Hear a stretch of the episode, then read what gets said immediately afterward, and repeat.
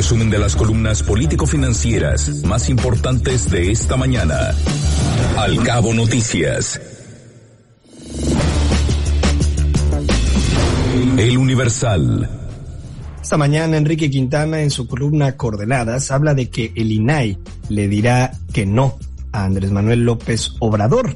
Así es que el presidente de la República dio a conocer en su conferencia del día de ayer que ha solicitado formalmente al INAI que investigue los ingresos y bienes del periodista Carlos Doret de Mola y sus familiares.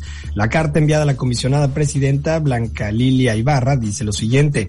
Como ciudadano y presidente de la República, les solicito que se lleve a cabo una investigación para hacer públicas las percepciones, bienes y el origen de la riqueza que posee el señor Carlos Doret de Mola, Mola, socios y familiares y señala que en caso de que el instituto no pueda hacerlo, le diga si él puede dar a conocer las facturas y documentación que sustentan las cifras que dio a conocer el viernes pasado. Como ciudadano, ejerciendo mi derecho a la libertad de información y expresión, dar a conocer facturas y comprobantes sobre los ingresos del señor Loret de Mola de conformidad con la documentación que me hicieron llegar los ciudadanos. No se necesita ser especialista en la legislación relativa a la información pública para anticipar la respuesta que habrá de dar el INAI. Respecto a la primera solicitud, obviamente el INAI no tiene ninguna competencia para demandar que se revele información privada, como los pagos de empresas a un particular. La Ley Federal de Transparencia y Acceso a la Información Pública refiere como sujetos obligados los poderes legislativo, ejecutivo y judicial, órganos autónomos, partidos políticos, fideicomisos y fondos públicos, así como de cualquier persona física, moral o sindicato que reciba y ejerza recursos públicos federales. Ninguno de los particulares implicados en la lista, dada a conocer por el presidente de la República, cae en el supuesto de la ley. El argumento en el sentido de que los medios de comunicación son concesiones públicas y por ende están obligados a revelar la información no es sostenible. Bajo esa lógica, las minas, los bancos, las líneas aéreas y multitud de empresas que operan bajo el régimen de concesión o permiso caerían en el supuesto de la ley y deberían revelar la información de los salarios hasta de los gerentes de sucursal, los pilotos o los operadores de las perforaciones mineras. Obviamente el presidente carece de una adecuada asesoría legal. Probablemente en los tiempos de Julio Scherer jamás se habría emitido una carta tan cuestionable desde el punto de vista jurídico. Pero además, como aquí le hemos comentado desde hace ya muchos días, el presidente se sigue metiendo autogoles también es notoria la falta de una voz sensata que pueda ser escuchada y tomada en cuenta por el presidente y es que quien entre sus colaboradores y cercanos quiere enfrentarse a un presidente tan poderoso que está ofuscado.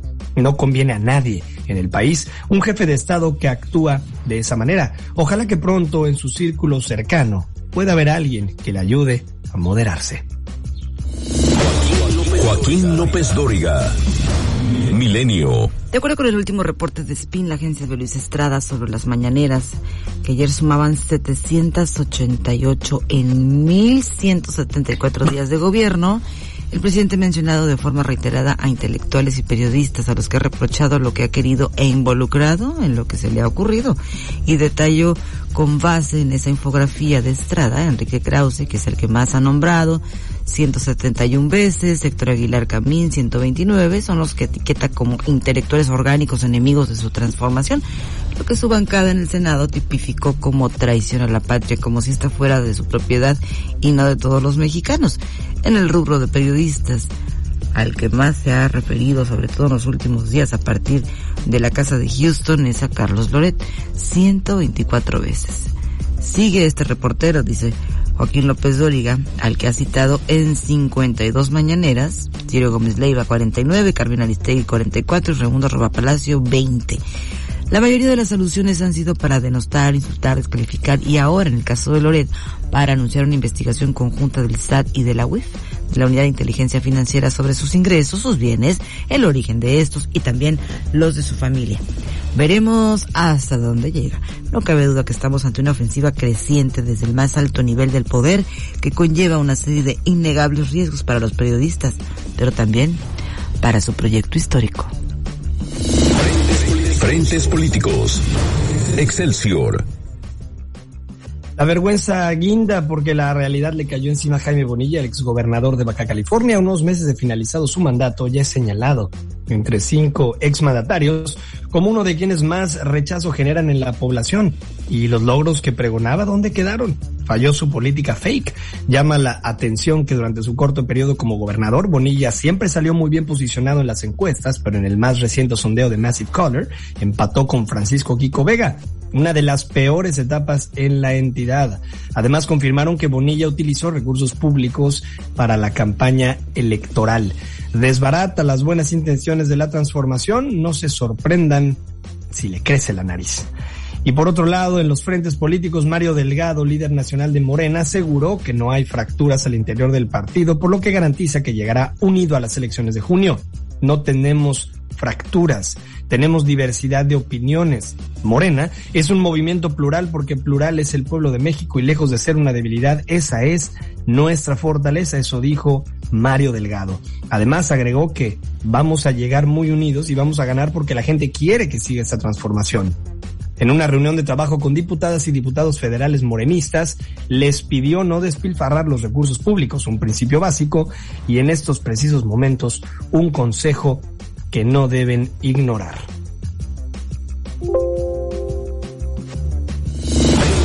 Templo Mayor. Reforma. No le den machacado con huevo a Manuel Barlet por aquello de los corajes. Y es que el director de la CFE, pues estuvo en su poder una carta del alcalde Luis Donaldo Colosio Riojas para pedirle, uy, uy, uy, que reduzca el uso de combustóleo y aumente la generación de energía con fuentes renovables. El objetivo de largo plazo es combatir el cambio climático, pero el asunto también tiene sentido de urgencia, pues Monterrey es hoy por hoy la tercera ciudad más contaminada de Latinoamérica. Resumen de las columnas político-financieras más importantes de esta mañana. Al cabo noticias.